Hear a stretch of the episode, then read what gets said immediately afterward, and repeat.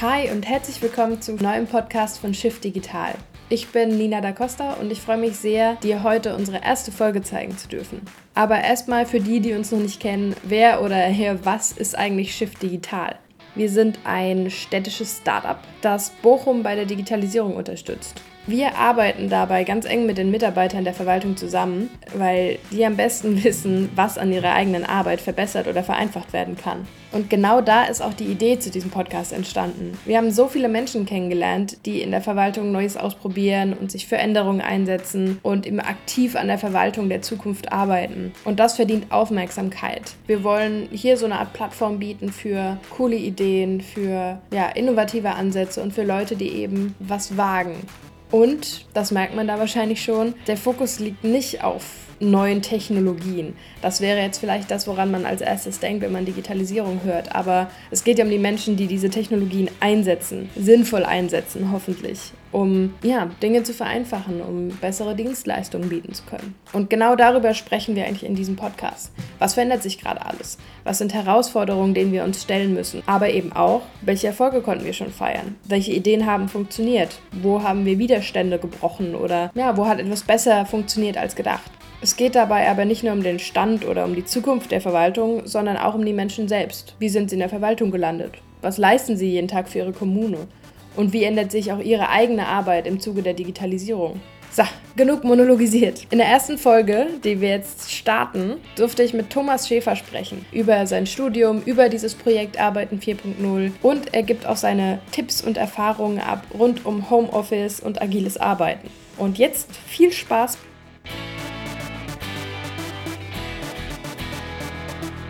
Stell dich doch bitte kurz vor. Ich bin Thomas, ich bin sechsundzwanzig Jahre alt und ich bin jetzt im siebten Jahr in der Stadtverwaltung. Ich habe äh, dual studiert, meine Ausbildung da gemacht und seit, welches Jahr haben wir? Seit anderthalb, gut anderthalb Jahren arbeite ich Vollzeit und habe eine Vollzeitstelle und habe aber reduziert und mache meinen Master noch nebenbei. Das heißt, du hast, bevor du Vollzeit gemacht hast, äh, warst du in Teilzeit? Oder? Genau, da war das noch das Studium. Das war so, dass das irgendwie in den Ferien war ich arbeiten, also in den Semesterferien. Und mhm. in der anderen Zeit war ich freigestellt für die Uni. Du hast schon gesagt, duales Studium im, im Bereich E-Government, ne? Genau, genau. Kannst du davon ein bisschen erzählen? Ja, das ist eigentlich so ein I T-Studium.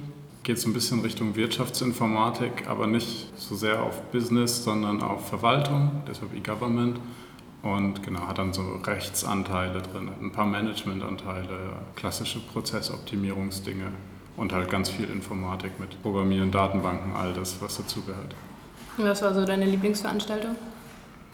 Ich fand am meisten irgendwie diese Querschnittssachen gut, wozu kam, dass man wirklich Anwendung und Technik zusammenbringt. Also wir haben zum Beispiel ein Projekt mit der Stadt Mors gemacht, wo es so um Open Data in Schulunterrichten ging. Hat halt am meisten Spaß gemacht. Das heißt, du bist jetzt seit sieben Jahren ungefähr bei der Verwaltung? Ja, es ist jetzt das siebte, das verflixte siebte Jahr fängt gerade an. Das heißt, du hast ziemlich direkt nach dem Abi entschieden, du willst im letztlichen Verwaltungsbereich arbeiten oder dich da ausbilden. Genau, genau, das war so ein Zufall. Die Mutter von einer Klassenkameradin hat bei uns in der I T gearbeitet und hat gesagt, okay, die suchen noch Leute und ich fand diesen Bereich, also ich wusste, dass ich Informatiker werden will und ich fand dieses duale Studiumskonzept irgendwie cool und fand E-Government dann auch spannend, weil es halt nicht nur Programmieren und nicht nur diese Hardcore-I T-Themen sind, sondern alles so ein bisschen. Ne? Das ist am Ende vermutlich, so wie es jetzt im Projekt ja auch ist, so eine Mittlerstelle, wo man alles so ein bisschen versteht, nirgendwo der größte Crack ist, aber genug Wissen hat, um verschiedene Dinge zusammenführen zu können. Ne?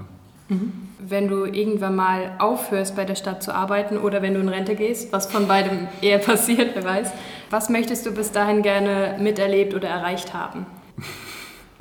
Also ich, ich finde das schön, das treibt mich so ein bisschen an, dass man am Ende ja bei der Verwaltung für die Leute arbeitet, die jetzt hier in Bochum leben zum Beispiel. Und ich finde das gut, wenn man es irgendwie geschafft hätte, als ITler die Prozesse so ein bisschen zu verschlanken, irgendwie ganz viel E-Government-Zeug nach vorn zu bringen. Das wäre so das, was ich ganz gut fände. Das wird jetzt bald hoffentlich noch ein bisschen schneller vorangehen, als es bis jetzt gegangen ist. Aber das ist so das, was mich irgendwie antreibt. So, ordne die Prozesse intern, ordne die Arbeitsweise, dass das am Ende hilft den Leuten, irgendwie das Leben in der Stadt angenehmer zu machen.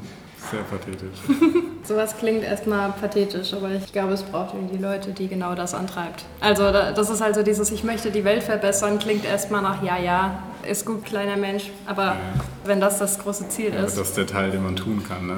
Ja, wenn es nur, wenn es nur kleine Bereiche sind, ja. dann ist es ja schon passiert. Gut, dann würde ich gerne übergehen zum Thema Arbeit vier Punkt null. Mhm. Wie bezeichnet man das? Ist das ein Projekt, eine Initiative? Ja, man sagt ja, Projekte dauern sechs Monate, dann sind sie vorbei, alles andere ist ein Zustand, aber es ist als Projekt aufgelegt gewesen, aber mit ganz losen Regularien. Normalerweise hat man ja ein klares Ziel, wo man hin will, und wir haben einfach das Ziel bekommen, lauft mal los und, und probiert mal ein bisschen aus. Mhm. Das heißt, es wird als Projekt gesehen, ist aber kein klassisches, so mit Projekt, Auftraggeber und so, das haben wir alles, aber es wird nicht so gelebt, wie es eigentlich sein sollte, wie, wie es in so klassischen Projekten ist. Ich stelle es mir nicht so leicht vor zu sagen, wir planen das jetzt für die nächsten drei Monate und wenn wir das gemacht haben und dann ist die Transformation abgeschlossen oder genau, so, das genau. funktioniert ja auch so nicht. Und so ein bisschen drumrum, äh, seit wann macht ihr das, wie viele Leute seid ihr? Es ist gestartet letztes Jahr im September, ich glaube der erste September zweitausendachtzehn ist der Startpunkt gewesen des Projektes von Sebastian Kobitz, dem Dezernentenbeauftragten. Der offizielle Projektleiter ist Björn, der macht das irgendwie mit einer halben Stelle und ich mit meiner halben Stelle. Das heißt, ein, ein Vollzeitäquivalent kümmert sich um das Ganze. Wir können halt auf Ressourcen zugreifen, die in der I T, in der Organisation schon vorhanden sind und können dann da anklopfen und sagen, hallo, wir brauchen das und das, könnt ihr uns dabei helfen? Genau, die Projektgruppe, die der Ursprungstestpilot war, ist drei A A G, die Stabsstelle für Arbeitsschutz, Arbeitssicherheit und Gesundheit. Und das sind, ich glaube, fünfzehn Leute, die, die ganz unterschiedliche Bereiche betreuen. Die, da sind Betriebsärztinnen drin, da ist eine Sekretärin drin, da sind vier Fachkräfte für Arbeitsschutz und Arbeitssicherheit. FASE ist die Abkürzung dafür. Die gucken zum Beispiel, ob im Büros Kabel rumliegen oder ob irgendwelche Maschinen gefährlich sind und da irgendwelche Sicherheitsmechanismen installiert werden müssen oder sowas. Und da sitzt das betriebliche Wiedereingliederungsmanagement drin. Also wenn du irgendwie sechs Monate krank bist, dann, und dann bietet die Stadt dir die Möglichkeit, so langsam wieder an den Beruf rangeführt zu werden. Und dabei kriegt man dann ganz viel Unterstützung. Und die waren die Startgruppe und da sollten wir dann einfach mal schauen, wie wir deren Arbeitsalltag ein bisschen verändern, verbessern, erleichtern können. Weil wir von Anfang an gesagt haben, dass es total wichtig ist, wenn man auf diese Digitalisierungsschiene geht, man auch einmal schauen muss, was es mit den Leuten macht. Stehen die dann unter zu viel Stress, weil sie sich immer erreichbar fühlen, weil sie mit der neuen Technik nicht umgehen können und da irgendwie in so ein Loch fallen. Und das war eine der Überlegungen, warum man das gesagt hat, dass man diese Fachkräfte auswählt, die sich halt genau damit auskennen. Also wo dann irgendwie klar ist, der Psychologe kann relativ gut beurteilen, was das macht. Und wenn er das selber am eigenen Leib lernt und sieht und ausprobieren muss, dann weiß er halt auch, was, was da schiefgehen kann und was nicht. Sind die jetzt auch mit involviert? Also wenn Sie quasi so ein bisschen die gesundheitliche Sicherheitsseite davon selbst erfahren haben, helfen die euch dabei, wenn ihr in andere Abteilungen geht, sage ich mal, da auch? Die erkennen vor allem erstmal, was so passieren kann und reichen das auch immer an und sagen, das und das ist schwierig, aber erstmal sind sie die Nutzerinnen und Nutzer, die davon profitieren, was wir machen. Bei allem anderen arbeiten wir dann irgendwie so in Kooperation. Aber so krasse Dinge sind da jetzt auch noch nicht bei rumgekommen. Du meinst ja schon, ihr sollt einfach erstmal loslaufen. Das ist so eigentlich euer Ding, ohne euch direkt Regeln zu unterwerfen. Ja, genau. Das heißt, ihr bekommt auch bestimmte Freiheiten, um auszuprobieren. Genau, wir haben alle Dienstvereinbarungen außer Kraft gesetzt in Kooperation mit dem Personalrat. Also das ist abgestimmt für diesen Testbereich. Und ich weiß nicht, unser prominentes ist, ist immer, dass man sagt, der Arbeitszeitkorridor wurde erweitert. Irgendwie statt sieben bis neunzehn Uhr, jetzt sechs bis zweiundzwanzig Uhr und auch an Samstagen. Und die Leute, die das machen, sind aber selbst dafür verantwortlich, dass sie die gesetzlichen Rahmenbedingungen einhalten. Also irgendwie so elf Stunden Ruhezeit zwischen den Schichten, nicht mehr als fünfundvierzig oder achtundvierzig Stunden die Woche oder sowas. Genau, und das wird dann halt in Kooperation mit dem Personalrat ausgewertet und nicht einmal haben wir es bis jetzt gemacht. Und dann muss man sagen, okay, so und so wird es genutzt und das und das wird mehr genutzt und andere Sachen werden weniger genutzt. Und wenn das schief geht, also jemand diese Ruhezeiten nicht einhält, dann muss man da auch einmal nochmal sagen, bitte achte da beim nächsten Mal drauf, sonst müssen wir das wieder irgendwie vorgeben. Und wir, wir können halt viele Lösungen relativ unkompliziert anstoßen, weil wir eben die, den Rückhalt vom Dezernenten haben und dann schnell viele Leute an einen Tisch holen können. Das funktioniert mal mehr, mal weniger gut. Ganz frei sind wir da auch nicht. Ja, ansonsten war, glaube ich, der Gedanke bei diesem einfach loslaufen, dass das irgendwann zu langsam wird, wenn man immer erst Konzepte durchdenkt und dann irgendwann umsetzt. Wenn man einfach mal schaut, dann, dann ist man freier, kann in mehrere Richtungen gehen und schneller auf Sachen reagieren. Ist auch leichter, ein Experiment abzubrechen, als was, was lange vorgeplant ist. Ne? Genau, also es ist, Scheitern ist äh, definitiv eine Option. Ist eigentlich ganz befreiend. Habt ihr für euch oder wurden euch konkrete Ziele formuliert, die ihr anstreben sollt? Arbeit vier Punkt null ist ja erstmal so eine nächste Alles Generation nichts, ne? ab. Ja, ja, genau. Ja. Also fest vorgegeben wurde uns das nicht, aber ich hatte schon das Gefühl, dass so von Anfang an so ein Konsens herrschte, was man mal sich anschauen musste. Also wir haben bei der Stadt ein großes Platzproblem, Büroraum ist teuer und dann muss man einfach mal gucken, ob man irgendwie mit Desk-Sharing und Homeoffice das irgendwie effizienter nutzen kann. Das war was, was relativ schnell auf dem Tisch lag, was wir auch spannend finden, weil es viele Unternehmen irgendwie auch schon machen. Oder äh, an der Uni ist es halt auch so irgendwie das Umfeld, wo ich mich auskenne, da geht man halt irgendwo hin, wo gerade Platz ist und kann dann da arbeiten. Ist sicher noch was anderes, aber das war interessant. Sonst halt Digitalisierung, mobiler Arbeiten, gerade diese FASEs, wenn die rumgehen und, und irgendwelche Büros begutachten oder irgendwelche Arbeitsstätten, dass sie ihre Protokolle nicht mehr auf Papier aufschreiben. Das war halt, glaube ich, relativ von Anfang an klar, dass das was ist, was wir uns anschauen, weil wir da die größten Effizienzsteigerungen auch sehen. Ansonsten haben wir so ein, so ein kulturelles Ding drin, irgendwie so ein Wertschätzungsgedanken. Das war uns, glaube ich, auch relativ schnell klar, dass das irgendwie dazugehört. Wenn sich alles verändert, muss man die Arbeitsbedingungen ein bisschen anpassen, aber ansonsten gab es ja keine Vorgaben. Also es, unser, unser Projektauftrag ist eine fast leere Seite. Da steht drin, Herr Schoppol und Herr Schäfer, die machen da mit und der und der ist der Auftraggeber und das war's. Und macht mal. Genau, genau, wirklich ganz cool. Hast du ein paar Beispiele dafür, was ihr konkret angestoßen oder sogar schon so weit umgesetzt habt, dass es jetzt zur normalen Nutzung übergegangen ist sozusagen? Genau, die mobilen Geräte, die wir angeschafft haben, sind nicht die Geräte, die die Stadt sonst immer beschaffen hatte. Also irgendwie gab es da zwei Laptop-Typen und die waren beide relativ groß, so fünfzehn Zoll Bildschirme, relativ unmobil, würde ich einfach sagen.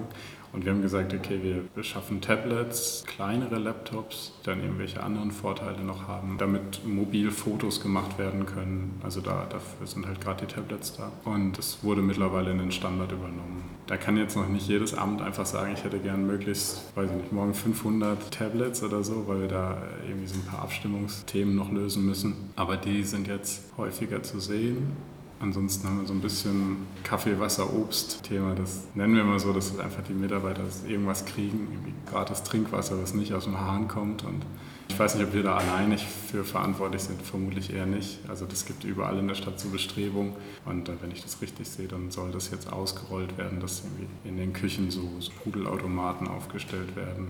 Geht ja auch so ein bisschen in Richtung Wertschätzung das Thema, ne? Also wir wissen, eure Gesundheit ist wichtig und ihr müsst entweder Kranwasser trinken oder jeden Tag mitschleppen, spart euch das mal. Genau, genau. Ja, wir haben zwischendurch Zwischeninterviews geführt und natürlich finden das alle gut, aber dann kommen genau die Themen, die du jetzt auch gesagt hast. So, ich muss mir morgens keine Gedanken mehr machen, ob ich meine Flasche noch im Büro stehen habe oder ob ich die von hier mitnehme und muss da irgendwie Wasser hin und her schleppen oder muss Neues beim Rewe in der Mittagspause kaufen und das dann ins Büro schlören. Wir haben da auch am Anfang so ein bisschen drüber geschmunzelt, aber eigentlich ist es eine relativ einfache Sache, wie man den Leuten so einen Gedanken morgens nach dem Aufstehen schon wegnehmen kann. Und wenn sie dann ein bisschen glücklicher sind, dann in meinen Augen hat sich das dann gelohnt. Ja, das ist ganz cool. Was haben wir sonst noch gemacht? Homeoffice-Regelung, kam das auch von euch? Also nee, nee, also es ah. gibt schon immer eine Homeoffice-Regel. Ich glaub, Telearbeit ist das. Genau, das heißt Teleheimarbeit. Mhm. Das haben wir einfach ein bisschen flexibler gestaltet, ne? Also in der Teleheimarbeitsverordnung steht irgendwie drin, du musst es zu Hause machen und du kriegst dann einen Arbeitsplatz eingerichtet. Ich glaube, die ist von zweitausendsechs oder so. Also es gibt es schon lange, eigentlich auch relativ modern. Und wir haben gesagt, okay, wenn du magst, kannst du dich mit deinem Laptop, den du von uns kriegst, auch irgendwo hinsetzen oder benutzt deinen privaten Laptop. Das ist auch eine Möglichkeit, die die Stadt schon vorher angeboten hat. Aber damit kann man dann halt auch offiziell überall hingehen. Solange man dann aufpasst, dass man irgendwie nicht personenbezogene Daten im Café bearbeitet, während man mit dem Rücken in den Raum reinsitzt und jeder da mitlesen kann oder im Zug irgendwelche Patientendaten oder so, das geht natürlich nicht. Das heißt, das Grundprinzip von dem, sag mal, jetzt auch als Kontrast zur Teleheimarbeit, dem Homeoffice, was ihr praktiziert und ermöglichen wollt, ist, du hast ein Gerät, das du gut mitnehmen kannst, das du da aufbauen oder ne, nutzen kannst, wo du willst. Du kannst zum Beispiel dich auch zu Hause aufs Sofa setzen mit den Dingen, das ist okay. Du musst dich nicht an deinen perfekt eingestellten Schreibtisch setzen. Ja, das geht, aber wir sagen natürlich, pass trotzdem auf, weil wenn du, weiß ich nicht, eine Woche lang jeden Tag acht Stunden auf dem Sofa hockst, wir wissen ja alle, wie man auf so einem Sofa sitzt, dann kriegst du Rückenschmerzen und das ist am Ende ja auch nicht das Ziel. Deshalb haben wir diese Arbeitsschutzgruppe dabei, die dann auch sagt, okay, ja klar. Wenn ich immer an meinem Küchentisch sitze, ist es was anderes, als wenn ich an dem höhenverstellbar perfekt eingestellten Stuhl und Tisch im, im Büro sitze. Das ist dann Eigenverantwortung, ne? weil, weil irgendwann wird es, glaube ich, auch dann ein bisschen viel. Das kann der Arbeitgeber nicht alles machen. Entweder gibt man Freiheiten und sagt, okay, achte halt selber drauf. Oder man schränkt es ein und sagt, ich möchte dich den ganzen Tag sehen und sehen, dass du auch ja gerade an deinem Tisch sitzt. Das geht ja natürlich auch nicht. Also so ein bisschen Eigenverantwortung. Das sind ja auch erwachsene Menschen. Ja, und keine Doofen. Ne? Also ich, ich glaube schon, dass es wichtig ist, dass man da nochmal so ein bisschen also darauf hinweist. Ja, genau, Tipps geben genau. Und dann sagen, ihr habt, was ihr braucht, um das gesund zu machen. Genau, genau. Ging halt technisch und so schon vorher. Das haben wir jetzt nur noch mal einmal dann verstärkt dahin gebracht und, und erklärt, wie das alles funktioniert und die Anträge dafür ein bisschen zügiger bearbeitet. Und genau, unser, unser großer Fokus ist eigentlich mehr so mobil arbeiten bei der Arbeit. Also in den Dienststätten, wo diese Begehungen gemacht werden müssen, dass da die Prozesse schneller werden. Das war auch gerade schon gesagt, das Technische ist schon lange möglich. Das Technische ist aber auch häufig gar nicht so das Problem bei solchen Initiativen. Wie werden denn eure Angebote so von, von Mitarbeitern und Mitarbeiterinnen angenommen? Genau, es hat zwei, zwei Komponenten, glaube ich. Also einmal die Mitarbeiterinnen und Mitarbeiter, die das teilweise wirklich gut finden und da auch total enthusiastisch und sich freuen. Und ich sage immer, alle, alle erzählen in den Interviews, dass sie das Gerät bekommen haben und erstmal ihren Kindern oder Frauen oder Männern gezeigt haben. Dann gibt es aber auch Leute, die sagen, nee, ich will das nicht. Also die sagen, ich habe jetzt fünfunddreißig Jahre so gearbeitet, ich, ich möchte gern weiter auf Papier, weil irgendwie finde ich das schöner. Und das akzeptieren wir natürlich auch. Also wir zwingen niemanden, das zu benutzen. Es ist ein bisschen schade, es ist sicherlich auch unser Fehler, unser Mangel an Überzeugung. Also man muss den Leuten halt auch zeigen, dass das irgendwas bringt. Und, und das einmal klar hinstellen. Und wenn sie dann sagen, okay, ich habe keine Lust, das Tablet mitzunehmen, weil das teuer ist und ich habe Angst, dass mir das runterfällt, dann muss man halt auch einmal sagen, okay, ja, dann, dann kaufen wir eine Hülle dafür oder so. Was auch gar nicht so einfach ist. Für die Tablets, die wir haben, gibt es keine richtig guten Hüllen. Äh, und das, das sind alles so kleine Dinge, weil am Ende ist es halt schon schneller, wenn man das einmal ordentlich digital macht und auch kann. Da, da brauchen manche sicherlich auch noch irgendwie so ein bisschen Schulung und vielleicht auch so eine Generationenfrage. Das Papier muss ich nicht aufladen und das funktioniert auch, wenn ich vergessen habe, den Strom aufzuladen. Ja, ja, genau, genau. Also am Anfang hatten wir nur ein Ladegerät und das Ladegerät hing dann immer irgendwie unterm Schreibtisch. Und dann hat natürlich niemand Lust gehabt, das jedes Mal da rauszuholen und dann irgendwie einzustecken. Und dann haben wir ein zweites Ladegerät beschafft, das kostet halt nichts. Und auf einmal hast du schon diese Hürde, dann ist halt egal, ob man es geladen hat, dann wollen wir nur irgendwo eine Steckdose und die gibt es fast überall. Aber das, das sind so die Dinge, die die Leute davon abhalten, das zu benutzen. Und dann auch so eine Einstellung. Wenn, wenn ich vierzig Jahre damit arbeite, dann weiß ich auch nicht, ob ich mich da unbedingt nochmal umgewöhnen wollen würde. Aber es ist ja bei der, bei der Stadt irgendwie schon eine relevante Gruppe. Es ist ja nicht so, dass das irgendwie Vereinzelte sind, sondern schon eine ganze Menge, die, die sehr lange ihren Job machen und auch sicherlich gut, aber die, die wir jetzt gerne auf so ein neues Level heben würden, beziehungsweise die Grundlage dafür legen würden. Das Thema neue Methoden ausprobieren oder neue Sachen einführen in einem, sagen wir mal, sehr etablierten System. Welche Rolle spielen Führungskräfte deiner Meinung nach dabei? Ja, das, das ist das Zweite, was ich gerade schon so halb ansprechen wollte, dass das halt so eine Kulturfrage ist. Funktioniert alles nicht, wenn die Führungskräfte nicht mitarbeiten. Jetzt bei, bei dieser Projektgruppe da. Funktioniert es wirklich gut, weil die Chefin noch relativ neu in dem Bereich ist und auch mit einer Außenperspektive da reingekommen ist und natürlich auch sieht, wo Dinge verändert werden können und dann sagt, okay, ich habe da Lust zu und ich, ich will, dass meine Leute das auch machen und da auch die Freiheiten kriegen. Die hatte am Anfang natürlich auch totale Angst, was ich gar nicht schlimm finde, irgendwie so, was passiert, wenn meine Mitarbeiter auf einmal nicht mehr in dem Büro sitzen, sondern zu Hause. Dann weiß ich ja gar nicht, ob, ob die noch arbeiten. Überspitzt gesagt, das hat sie so nicht gesagt, die ja, vertraut ihren Leuten das schon. Das ist ja auch eine valide Angst, ganz ja, ehrlich. Ja, also. Ja und dann, dann muss man einmal drüber reden und einmal drüber nachdenken, dass man das ja im täglichen Doing auch nicht kontrolliert. Also niemand, zumindest meine Chefs kommen nicht vorbei und gucken, was ich so den ganzen Tag mache. Da haben sie keine Zeit, da haben sie keine Lust zu. Und das war bei ihr dann natürlich dasselbe Thema. Dann muss man Absprachen treffen, dann muss man vielleicht auch wieder ein bisschen mehr zu so aktiver Führung hin und, und sagen, wenn was schief läuft. Am Anfang, das war in einem anderen Bereich, da hatten dann die Leute das Gefühl, dass sie von ihren Chefs zu Hause angerufen werden während der Homeoffice-Zeit. Und offiziell gab es dann irgendeinen Grund, aber sie hatten schon das Gefühl, dass so Kontrollanrufe sind. Und dann haben wir uns einmal zusammengesetzt und gesagt, ja, aber eigentlich ist das doch auch okay, oder? Also klar, wenn das jetzt über Monate immer wieder geht, alle fünf Minuten bist du gerade am Arbeiten, machst du gerade das und so, dann sicherlich nicht. Aber wenn es am Anfang irgendwie mal in den ersten Wochen ist und dann vereinzelt vorkommt, am Ende sind die Chefs ja auch Menschen, ne? Auch wenn sie manche, manche da andere Bilder davon haben, aber eigentlich ist es ja auch nur menschlich, dass man da verunsichert ist und dass man sagt, auch mein Chef ist nicht perfekt oder meine Chefin, auch die können verunsichert sein und wollen dann irgendwie ihre Kontrolle behalten und haben Angst, dass ihnen da irgendwas entgleitet. Und dann muss man da einmal drüber reden und dann, dann gibt sich das auch in den meisten Fällen. Und wenn irgendwas komplett schief geht, dann ist es natürlich auch das Recht der Vorgesetzten, dazu sagen, okay, dann streichen wir das wieder oder müssen das anders ausarbeiten. Also wenn jemand andauernd gegen die Gesetze verstößt, Und, und die Ruhezeiten nicht einhält, dann muss man sagen, okay, das geht so nicht. Da ist man ja als Arbeitgeber auch in der Pflicht. Wir können vielleicht die Dienstvereinbarung außer Kraft setzen, aber bei Gesetzen sind wir vielleicht dann doch die falschen Ansprechpartner. Die zwei, ich sag mal, großen Nachteile, die bei Homeoffice immer rausgeholt werden, ja. Die Chefs und Chefinnen können nicht kontrollieren oder sich nicht sicher sein, ob wirklich gearbeitet wird. Und dieses, dieses Wissen sorgt bei den Arbeitnehmerinnen dafür, dass sie mehr arbeiten, wenn sie im Homeoffice sind, was ja. eigentlich total paradox ist. Genau, genau.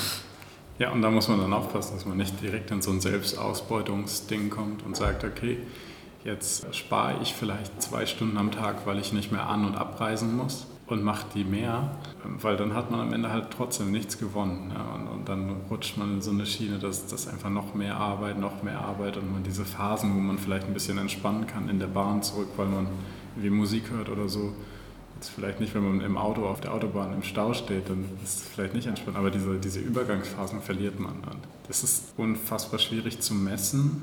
Deshalb versuchen wir so Interviews zu machen und, und fragen gezielt nach so Effekten und, und hoffen, dass die Leute einfach gut genug darin sind, sich selber zu beobachten. Gibt es ja auch so die, die kleinen, ich sag mal, Tricks, wie sich ein, ein Ritual für Arbeitsanfang und Arbeitsende im Homeoffice zu nehmen.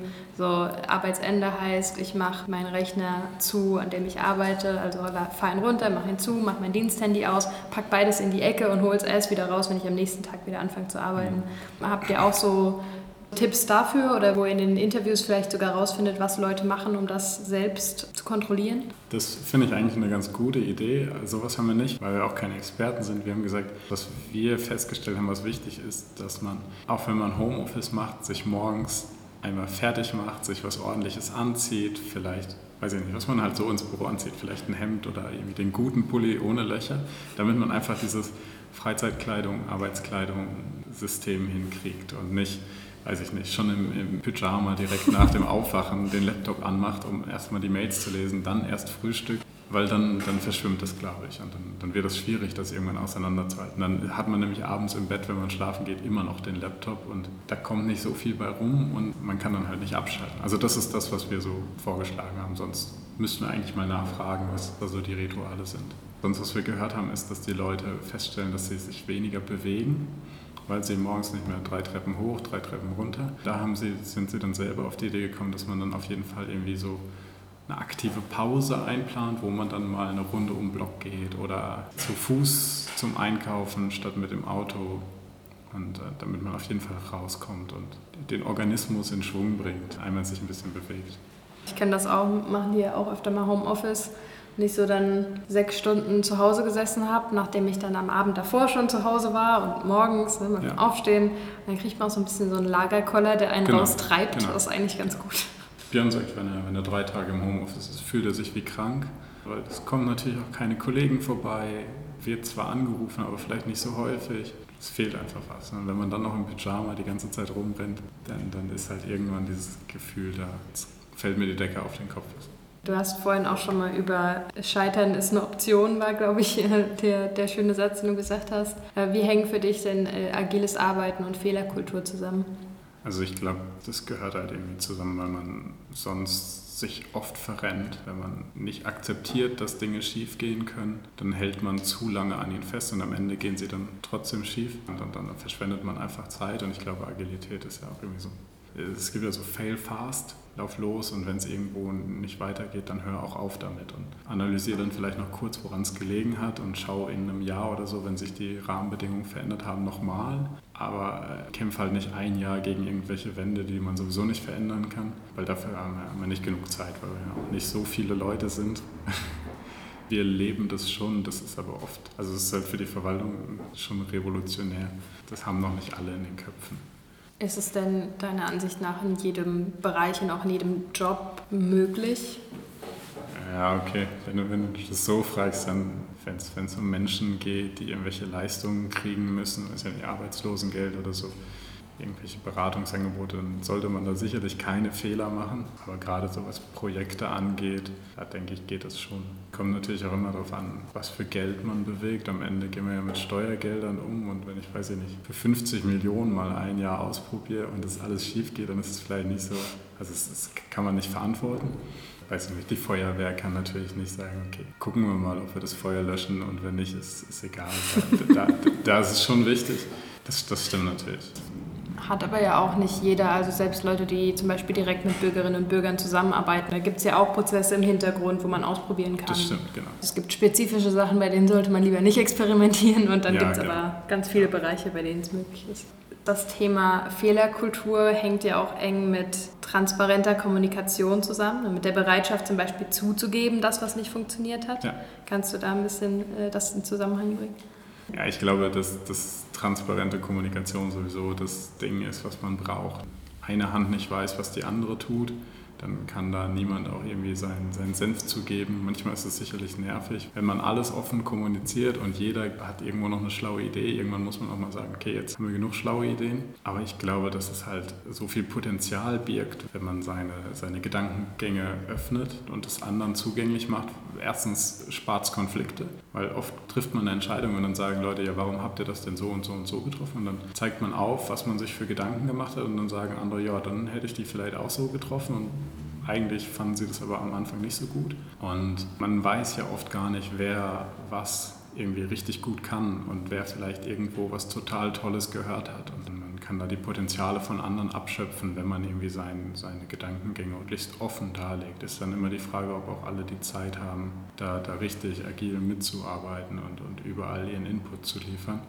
Aber es reicht auch eigentlich die Bereitschaft derer, die die Lust haben. So. Genau, genau. Und ich finde es eigentlich auch mit den Fehlern gar nicht so, so schlimm. Als Informatiker kenne ich es ja irgendwie, dass man Code offenlegt und dann Leute sagen, pass auf, da und da hast du aber totalen Quatsch gemacht, mach das mal anders. Da sagt man ja auch nicht, du bist ein schlechter Entwickler, sondern eigentlich ist gut, dass du den Rest gut gemacht hast und da helfen wir dir irgendwie und sagen, so und so kann man das besser machen und das finde ich im Projekt eigentlich auch ganz cool, wenn wir uns irgendwo verrennen. Weil man ja gerade, wenn man sich jeden Tag mit einem Thema beschäftigt, dann sitzt man da irgendwie mit seinen Scheuklappen und denkt, man weiß alles am besten. Und es tut natürlich auch weh, wenn andere Leute irgendwas sagen, was besser ist. Aber am Ende hilft das ja. Ne? Andererseits sieht man ja auch nicht nur die, also man kriegt ja nicht nur die Potenziale der anderen mit, sondern man kriegt ja auch mehr Sichtbarkeit für das, was man selbst beiträgt. Ja. Da sind wir eigentlich auch wieder beim Wertschätzungsthema. Ja. Ja, und es, es vereinfacht, glaube ich, auch ganz schnell Prozesse. Ne? Wir stoßen ja mit unserem Projekt dann ganz viele Themenbereiche vor, also Hardwarebeschaffung, jetzt machen wir irgendwie so einen Desk-Sharing-Bereich mit einem neuen Team. Auf einmal sind wir in so einem Raumthema drin, wie plant die Stadt neue Räume in neuen Gebäuden. Und da hören wir natürlich auch ganz viel von anderen Kommunen, wie machen die das? Und dann können wir sagen, okay, vielleicht redest du nochmal mit den Leuten aus Düsseldorf oder so. Oft wissen die das dann auch schon, aber wenn das alles irgendwie noch ein bisschen offener wäre, wenn man sagen könnte, okay, ich weiß zumindest grob, was in welchem Themengebiet ist und kann mich da jederzeit in die Diskussion ein- und ausklinken, ohne natürlich hardcore zu nerven, dann kann man da natürlich auch was geben und das wird das alles viel leichter machen, als wenn man in so jeder Silo denkt, jeder in seinen Silos hockt und, und sagt, okay, ich kümmere mich nur um einen Bereich und verliere halt ganz viel Wissen, was in anderen Bereichen eigentlich vorhanden ist. Ja, und kann aber gleichzeitig, das ist ja so der Gedanke hinter dem Herrschaftswissen auch irgendwo, ne? Meine Position ist sicher, weil ich habe nur ja. als Einziger das wissen, und das ist aber halt auch heute nicht mehr wahr. Das, das, das sind ja auch nicht die Probleme, die wir in Wirklichkeit haben. Viele oder manche denken sicherlich noch so, aber es, es, es ist ja nicht so, dass jemand bei uns entlassen wird, weil er sein Wissen teilt. Das hätte ich zumindest noch nicht mitbekommen. Und eigentlich müssen wir Wissen teilen, weil wir immer weniger werden und auch nicht mehr die Leute kriegen, die wir alle haben wollen und da echte Probleme haben, und irgendwann muss dieses Wissen da bleiben. Und gerade wenn die Kollegen, die jetzt vierzig Jahre da waren oder so, in Rente gehen und ihr ganzes Fachwissen, was sie angehäuft haben, mitnehmen, das ist ja eine Katastrophe. Die jungen Leute, woher sollen sie das wissen? Und wir können uns, glaube ich, das nicht mehr leisten, die nochmal vierzig Jahre lang zu schulen, damit es dann wieder weg ist, oder zwanzig Jahre oder so. Ja, das ist aber auch Kultur. Am Ende ist es Kultur. Ich war in Berlin letzte Woche und da ging es darum, dass man dieses Silo aufbricht, indem man intern die Leute rotieren lässt. Du machst irgendwie so ein Glücksrad und einmal im Jahr gibt es dann so eine Veranstaltung, da darf jeder dann mal drehen, der möchte, und dann kommst du halt in irgendeinen Bereich und bist zwei Wochen da oder eine Woche, je nachdem, was an, an Zeit verfügbar ist, und dann hilfst du mal damit und lernst, was die für Probleme haben und lernst, was die für ein Wissen haben, und dann gehst du wieder in deinen Bereich zurück und stellst es einmal vor, und dann verknüpft man alles viel besser, als das über Hierarchieebenen möglich ist, also wenn alles immer nur über die Chefs läuft. Es ist, glaube ich, nicht agil. Funktioniert halt irgendwann nicht mehr. Ne? Arbeit vier Punkt null heißt, arbeitet ihr wahrscheinlich auch agil? Habt ihr jetzt auch schon so ein paar Sachen erwähnt mit, ihr habt einen größeren Bereich, längeren Arbeitszeitbereich, innerhalb des ihr arbeiten ja. dürft. Hast du Beispiele, wie sich das neue Arbeiten, wenn man es so nennen will, in deinem eigenen Arbeitsalltag zeigt? Nee, was, was heißt neu? Ich habe in meinem Büro so ein Kanban-Board hängen. Manche glauben vielleicht, dass es neu ist. Oder würden es als neu bezeichnen. Das heißt irgendwie eine relativ einfache, simple, das ist ja einfach ein Papier mit Strichen drauf und da hängt man Post-its immer weiter.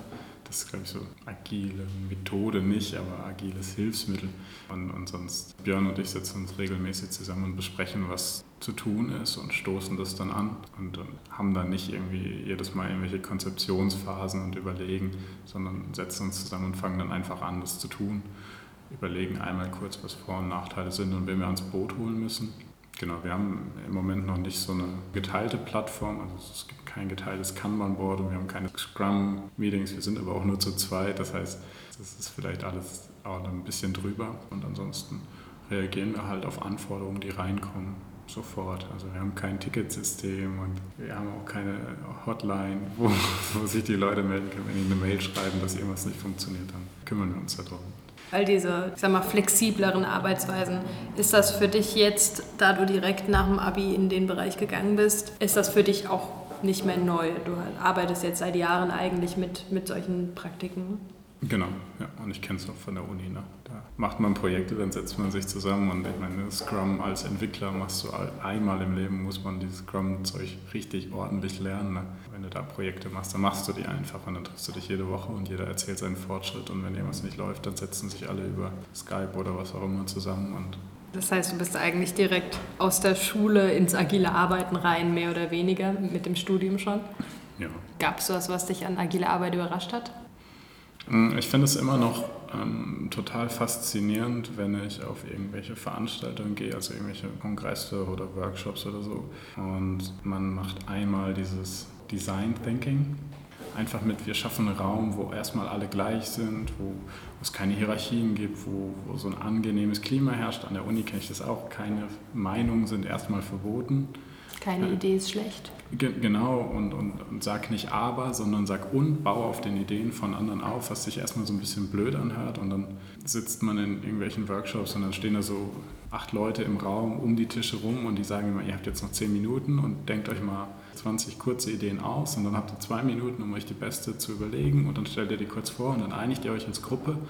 Und dann denke ich immer so, das ist, also das überrascht mich jedes Mal, wie schnell Leute, die eigentlich sagen, sie sind nicht kreativ, ich zähle mich dazu, dann doch irgendwie was halbwegs Produktives rumkriegen und wie schnell man da Ideen entwickelt. Das heißt Crazy Eight oder so, da macht man in acht Minuten acht Ideen auf so einen Zettel und muss die malen. Das ist immer so der Einstieg, und dann wirft man von den acht Ideen sieben weg und stellt halt nur die eine gute vor. Oder ob die dann wirklich immer so gut ist, das ist halt immer auch so ein bisschen Zufall. Darum geht es ja auch gar nicht so richtig dabei. Ne? Genau, es, es, es geht um einfach schnell Lösungen schaffen. Und ich saß vor einem Jahr oder so bei Microsoft, da saßen hundertfünfzig Leute oder so in einem Raum, die dann alle acht Bildchen gemalt haben und sagen wir, jeder hat nur vier geschafft oder so. Und dann hast du in acht Minuten vierhundert, siebenhundert, sechshundert Ideen. Kopfrechnen ist gut. sechshundert Ideen generiert. Ne? Und irgendwas Gutes ist da schon bei. Und wenn es nur eine ist. Ja, genau. Aber das finde ich immer total gut und ich finde es eigentlich auch total gut, wenn man einmal diese Atmosphäre schafft, dass wirklich alle frei reden und keine Angst vorm Chef haben und so. Das ist sicherlich nicht die Regel, aber es kommt sicherlich auch vor. Ich finde das auch interessant. Sag nicht, aber sag ja und. Ja. Das ist auch der Ansatz in der Improvisation beim Theaterspielen. Mhm. Diese ganzen Introspiele ist genau das Prinzip von, wir schaffen gemeinsam quasi einen Raum, einen in dem Fall nicht realen Raum, und bauen halt auf den Ideen, die die anderen haben, auf, anstatt ihnen zu widersprechen. Ja. Also diese Grundeinstellung habe ich schon von ganz vielen Impro-Theaterspielern gehört, wie sehr sich das auch in ihrem Alltag einbrennt, ja. Dass sie vom Aber weggehen und stattdessen versuchen, zusammenzuarbeiten genau. mit sich. Das ist natürlich auch schwierig, aber äh, aber. aber da merkt man selber, wie destruktiv man oft auch ist und natürlich immer erst die Bedenken sieht und das, das führt halt am Ende zu nichts. Ne? Ja. Gibt es Dinge im Bereich agiles Arbeiten oder Arbeit vier Punkt null, die dir heute noch schwerfallen oder bei denen du für dich selbst aufpassen musst? Mhm, gerade was diese Flexibilisierung angeht, also jederzeit theoretisch die technischen Möglichkeiten zu haben, arbeiten zu können, da merke ich, dass mir das am Anfang sehr stark zu schaffen gemacht hat, dass ich so jeden Abend im Bett liege und dann drüber nachdenke, was man alles noch machen könnte und nicht zur Ruhe komme und irgendwie nachts um drei nochmal aufstehe und nochmal eben irgendwie eine Seite runterschreibe. Und das kann man vielleicht über eine gewisse Zeit machen. Ich glaube aber, dass es irgendwann nicht mehr gesund ist. Da kämpfe ich tatsächlich mit. Das beschäftigt mich viel und ich kann das nicht so ganz abstellen, weil ich schlecht sagen kann, so jetzt ist Feierabend, sondern wenn ich eine Idee habe, ich habe nicht so viele gute Ideen, da muss ich die, die ich habe, nutzen. Das sehe ich schon und ich glaube, das ist auch so eine Belastung, die unsere Generation irgendwie hat, dass niemand ordentlich abschalten kann, weil man immer drei Sachen gleichzeitig macht und dann am Abend im Bett liegt und denkt, okay, jetzt explodiert gerade mein Kopf vor Ideen und vor, vor Sachen, die noch erledigt werden müssen, obwohl sie am Ende alle nicht so wichtig sein können. Das große Problem, wenn man passioniert ist in dem, was man tut. Ja. Also wenn man sich jetzt was aussucht und man sagt, okay, ich will wirklich nur die acht Stunden am Tag arbeiten und mein Geld damit verdienen und ja. was ich da mache, ist mir eigentlich wurscht. Ist das, glaube ich, leichter, dann auch da zu sagen, so jetzt ist siebzehn Uhr, jetzt mache ich zu Hause den Rechner zu, so ungefähr, oder, oder schalte ihn aus. Ja. Aber wenn man eben Ideen hat für Sachen, die einen interessieren und wo man wirklich was machen will, was verändern will, von mir aus auch, dann zu sagen, nein, diese großartige Idee, die ich gerade hatte, schreibe ich jetzt mal nicht auf, ja. das mache ich morgen. Ja. Der Nachteil der Motivierten, wenn man so... Ja, es ist, also ich glaube, auf Dauer ist es gefährlich. Weiß ich nicht, wenn ich das noch zehn Jahre mache, dann kannst du mich einweisen. Das geht nicht gut. Also irgendwann muss man da dann auch das mal hinkriegen. Aber ich, ich akzeptiere das im Moment noch. Ich habe das schon zurückgefahren. So. Meine Freundin sagt dann auch immer, nee, jetzt lies mal keine Mail, bevor du im Büro bist oder so. Ich lese sie dann heimlich in der Bahn. Aber nicht zu Hause. Heimlich Arbeits-E-Mails lesen. ja, ja, wie Banane das ist. Aber, so aber andere surfen heimlich auf Facebook, während sie arbeiten. Ja, schön wäre das. Gibt es was, was du gerade auch am Anfang falsch gemacht hast? Was, was nicht so gut funktioniert hat für dich? Und du gemerkt hast, da hapert es oder da sind noch nicht die richtigen Rahmenbedingungen, damit es funktionieren kann?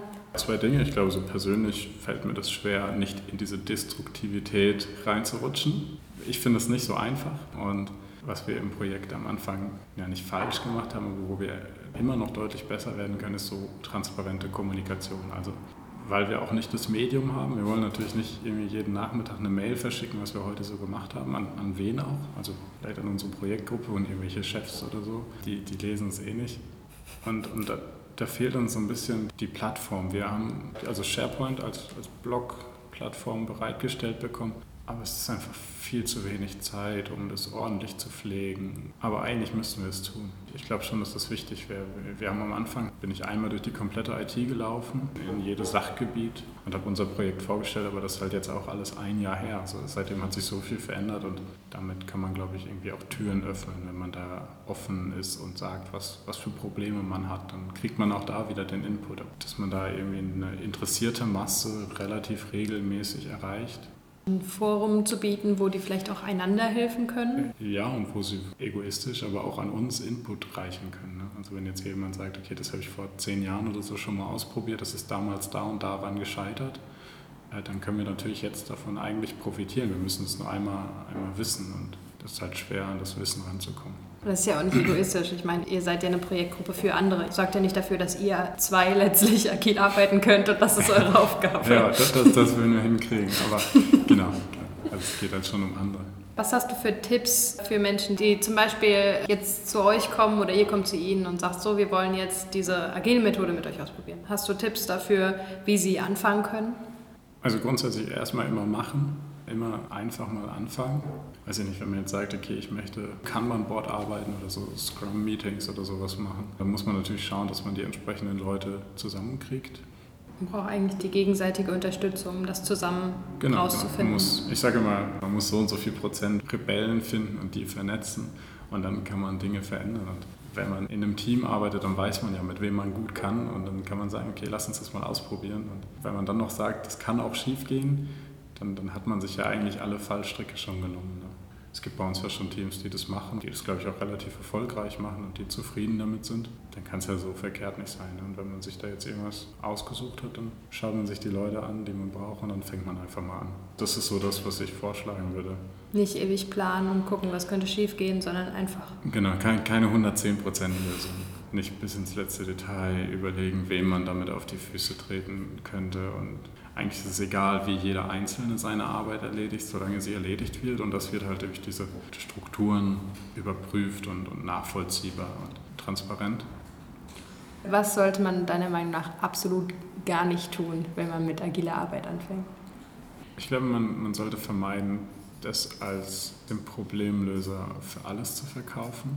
Also es löst schon viele Probleme. Am Ende gibt es aber Probleme, die einfach tiefer liegen. Also wenn die Kultur im Team komplett desaströs ist und jeder nur noch alles schriftlich vom anderen haben will, dann löst das das auch nicht. Dann geht das sicherlich nicht schnell.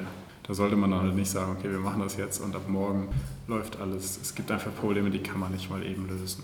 Man kann auch, glaube ich, nicht jedem versprechen, dass alle glücklich werden. Am Ende immer noch Arbeit und es ist schön, wenn das für manche die komplette Erfüllung bringt, dann ist das gut. Es wird immer Leute geben, die das nicht so cool finden und die damit unglücklich sind. Und ich denke, da, da muss man ein bisschen vorsichtig sein, dass man nicht zu hohe Erwartungen weckt.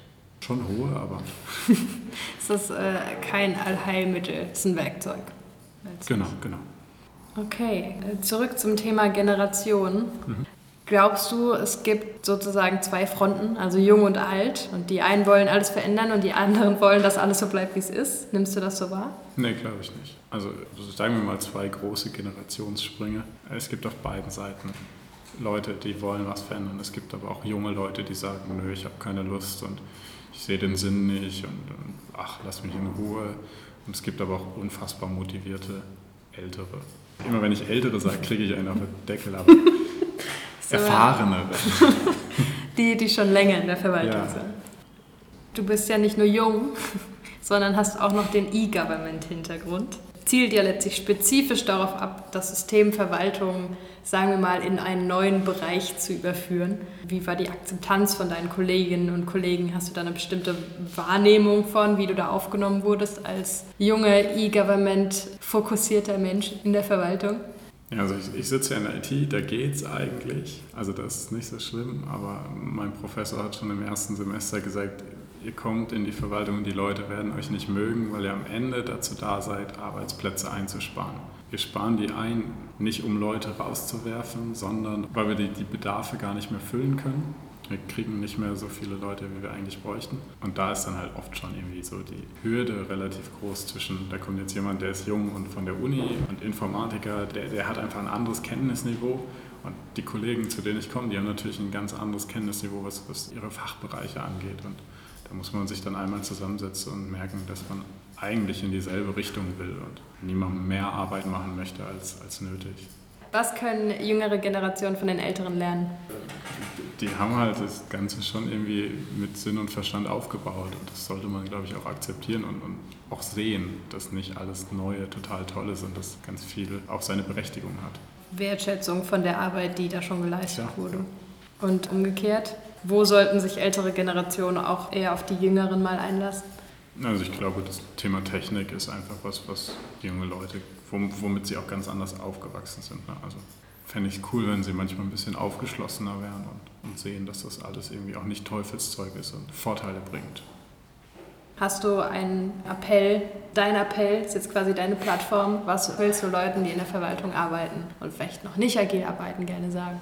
Ich glaube, dass Vernetzung das Wichtigste ist. Ich fände es gut, wenn Leute, die Lösungen haben und die Ideen haben, sich vernetzen würden und gemeinsam irgendwie sich zusammentun, um Lösungen für Probleme zu finden und sich nicht demotivieren lassen würden von allen, die noch nicht bereit sind, Sachen zu verändern, grundlegend zu verändern.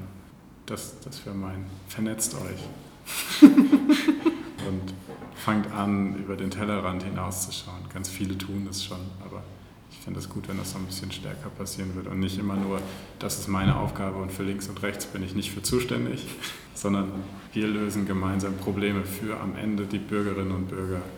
Und kann man das so sagen? Ja. Vielleicht. Schon mein Interview. Du kannst sagen, was du willst. Eben. Ja, und damit haben wir meine ewig lange Liste an Fragen abgearbeitet. Ja, sehr cool. Vielen Dank. Ja, ich danke dir. Ja, das war mein Gespräch mit Thomas Schäfer. Ich hoffe, für dich war es so interessant wie für mich. Es bleibt spannend, wir bleiben in diesem Thema, denn in der nächsten Folge spreche ich mit Björn Schoppol und der ist die andere Hälfte des Projektes Arbeiten vier Punkt null. Und in der Folge wird es um Achtsamkeit gehen, um Gesundheit und auch darum, wie wir neues Arbeiten so gestalten können, dass es zu unserem Leben passt. Solltest du es kaum aushalten, bis die nächste Folge von unserem Podcast rauskommt, können wir dir unseren Newsletter, den Shift Weekly, wärmstens empfehlen. Den findest du auf w w w punkt shift weekly punkt d e, das ist w w w punkt shiftweekly punkt d e. Das war's für heute von mir. Schön, dass du zugehört hast und bis zum nächsten Mal.